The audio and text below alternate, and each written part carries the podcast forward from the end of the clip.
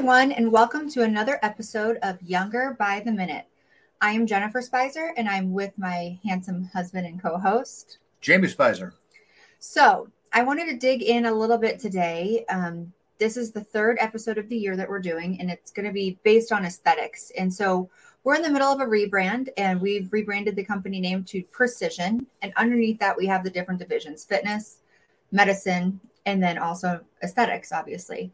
Nutrition is woven into all three departments as it is the core. And that's where I really got inspired to do this podcast today because for me, being an esthetician since, gosh, 2004, and someone that had terrible acne, that has had other aesthetic ailments that bothered me that I've actually cleared up, like varicose veins and other varicosities, and not just by doing um, sclerotherapy, by honestly doing yoga and diet and decreasing inflammation and taking saw palmetto and horse chestnut I wanted to talk about the importance of really having a precise, individualized plan for whatever your goal is. And that's not just going to be with Botox and filler, it's going to be with Botox, filler, biostimulators, nutrition, aesthetics, everything. Because if you're not getting, as what Jamie likes to say, to the root cause, you're actually just doing yourself a disservice. And you really should make a nice, methodical plan and really get to the root of it because it's going to not only help you have longer lasting goals long term or reach the status that you wanted to reach long term, it's actually going to heal your body as well. Right. So let's kind of get into this. Like, so one, how would someone get started with this? Um, a very in-depth consultation. So making a consultation, and even for people that live from afar, we can always talk skincare too. But an in-depth consultation, head-to-toe assessment, because if say someone is losing some of their hair, you know, as I've evolved as a provider, I can look, okay, if they have a little bit of hair loss, if they come in and say they don't like their eyes, they have puffy eyes, but yet I notice hair loss, that it's automatically triggering me into possibly a thyroid issue.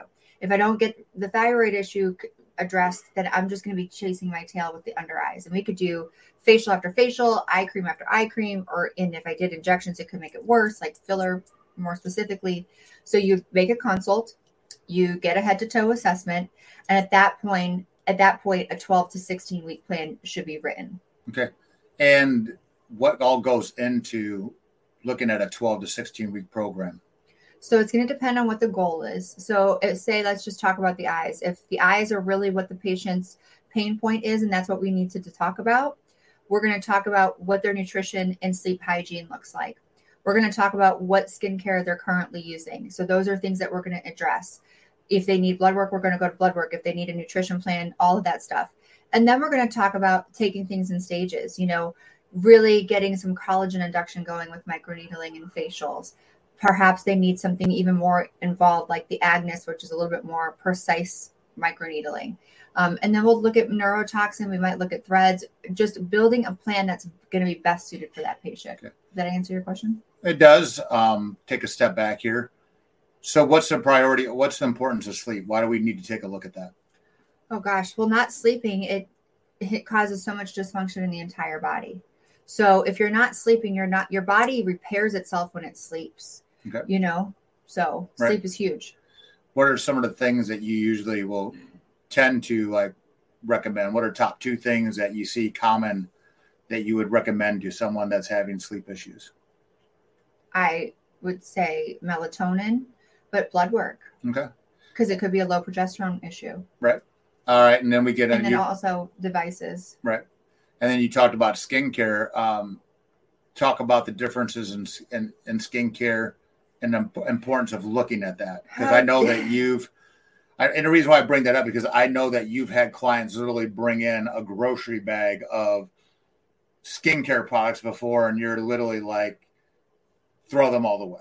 Well, I'll only do that if necessary. So, like, I'm not someone that believes that you have to use everything that's on our shelf. Correct. And I'm not someone that is ignorant to the fact that you know we're going to have to work within a budget in most cases. Right. Um, there are great over-the-counter cleansers and things like that that do work and do supplement. I'm also okay if someone uses a competitor's product. I will gladly fit that in and help them with their right regimen. I what I don't like is people buying things off of Amazon because it's falsely labeled a lot. I've actually had counterfeit products brought into my office and it's it's insane to me. But the biggest thing that people need to understand is honestly, it doesn't really matter how much the product is. I just had a patient last week come to me. Her sister bought her La Mer, which is a great, you know, they say a great line. I don't want to put any lines down, but it has a very, very high price tag. It's more of one of elite, you know, people kind of use it to say that they can use it. She was having a severe allergic reaction to this product. And it's because they, again, just like with supplements, the FDA does not regulate what's on the labels of skincare, so you don't always know what's going on in it, I should say. So you really want to use a pharmaceutical grade skincare and you want to have it come from a place that's reputable. So you're buying it from an office or from a, a place that is actually truly certified to sell those things. Um, the other thing is, is a lot of things like let's look at vitamin C, for example. A lot of things say that they have vitamin C. Okay, but is it in the right form to actually get into the cell to cause change? Because vitamin C works inside the cell, vitamin E works around the cell. Second thing is, is I don't want to get too scientific, but each cell has a semi-permeable membrane that allows for things to go in and out of that cell. If it's too big or if it's not the right form, like for example with nutrition, MCT mm. oil, or something that the cell is going to recognize, you're just putting expensive stuff that's sitting topically on your face. It's not going to actually wake up the mitochondria, which wakes up the energy house, which then wakes up the skin cell. So you really have got to be careful that there's a lot of things that false has those false claims to it. Right. And I think another thing that is important to be looking at everything is just like with supplements, you could be taking certain supplements to counteract other things. So, like oh, certain yeah. skincares, if you have too many things that are drying out your skin or too many yes. things that are o- making your skin too oily, um, that is the importance of really sitting down with with someone like yourself or one of our staff or you know even if it's a competitor sitting down with them and talking about everything that you're doing because that way you're not working against the money that you're investing into yourself. Absolutely. Actually, one of the biggest culprits for oily skin is skin that's been dried out too much because you're actually making your skin make more sebum, more oil because it's trying to, you know, become less compromised. Your skin has a microbiome as well, you know, so using things that are kind of like probiotics for the skin are a great thing. Also, beware of things that claim to have growth factors. I'm here to tell you that growth factors are incredibly unstable. They usually need to be frozen or they need to come from your own body.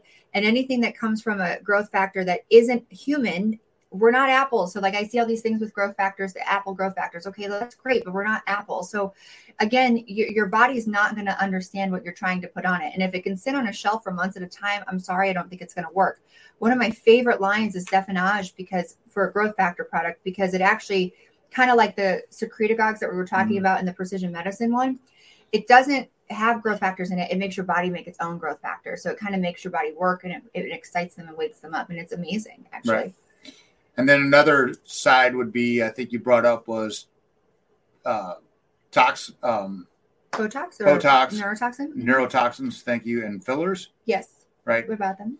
And I think that's important. Again, like again, everything is in phases and working mm-hmm. in conjunction with each other. Right. So I know that there's steps that you will take when building out someone's program as far as we do this first and then we do this second, then we do this third, right? Yes. So that's like a layering effect. Yes, because if you're trying to treat lines that are static or lines that are already set in. So when we're young and have lots of collagen, we have dynamic wrinkles, which means when you frown or you smile, you make the expression and then they go away. Eventually they become static or like a piece of paper that's been folded over and over again. The crease is there. It's it's static, it's staying. So if somebody has something that they don't like, so they have crow's feet that they don't like, well, one, I need to get them to stop making the crow's feet. So I need to use a neuromodulator to help decrease the muscular contraction. And then I would go into my collagen building treatment. So I would go into microneedling RF. I'd go into, I really like the microneedling RF under the eyes because it has coagulation. So it allows for me to get right up to that lash line. I would be talking to them about what they're ingesting on the inside to produce collagen, whether it be liquid collagen or vitamin A, DK10, etc. But then I'd also be talking to them about their skincare. And once we do a series based on how far we need to go with inducing collagen, then we could talk about filler or threads or anything like that. Because the last thing I want to do is dissolve what I'm trying to put in there. Right. And then another phase of this would be what lasers would you use? Correct. And everybody's a little different. You know, I'm going to try to pick something that's multifaceted for the patient. So if they have some sun damage, but they also need collagen, I'm going to go with our Venus Viva because it, I can do the IPL, I can do the RF, and then I can do the, I'm sorry, I should say the Tribella. It's all with the Venus, but you get what I'm saying. If it's, mm If it's just that they need, you know, true collagen induction and they don't have pigment, then we can just go with the scarlet. So it, again, I'm going to pick what's best. Right. So something I'm kind of picking up here, and I can see the, the importance of really kind of sticking. You know, that's one thing I love about our place is we do so many different things. We're not just, you know, um, a facial facility. We just don't do Botox fillers. Mm-hmm. We just don't have lasers. Like we combine everything together. But I think the importance of what I'm hearing of this is that to have someone who's kind of in control of the whole process that way you're not jumping from person to person. You have an aesthetic person at this place, you have right. a laser person at this place, you're an injector person at this place. Nobody really knows what the other is doing, and now you're kind of, they're kind of working against each other, and you're kind of spending money in ways that you shouldn't because you're one, you might not be needing to buy those services, but two, some of the services that you're doing could be unraveling the things like that you're doing, kind of like you know getting some filler put in and then you go have this laser treatment done yeah. that could un- undo the, the, the filler yeah, I mean, I think it's really important. A lot of people don't realize that aesthetic medicine is a part of medicine. So, just like you need to tell your doctor everything that you're doing, if you really want to be safe and you really want to have effective care, you have to do the same thing with your provider. And if your provider gets upset with you, then you need to think about that because I don't get upset. And I know, you know, and I'm, I'm not here to bash anybody, but I don't mind. I just need someone to be honest so I can deliver the best care in the most ethical way possible. I also will refuse to do certain things if someone's going to be in the sun, if someone's had, you know, we just had a patient that I had to turn away when I was in Florida working last week because she had a temporal lift within the last 60 days. And she tried to tell me she didn't have filler, and I could clearly see bruising and um, periorbital edema under her eyes. And she eventually told me she had filler placed two days ago she clearly would have spent the money. I could have done anything to her. Um, but it was really a educational point for someone that I know had body dysmorphic disorder. And I will not do anything that's unethical because at the end of the day, that I took an oath to do no harm. And any provider that is working on you that's a nurse, a PA, an NP, or an MD also took the same oath and they need to live up to that.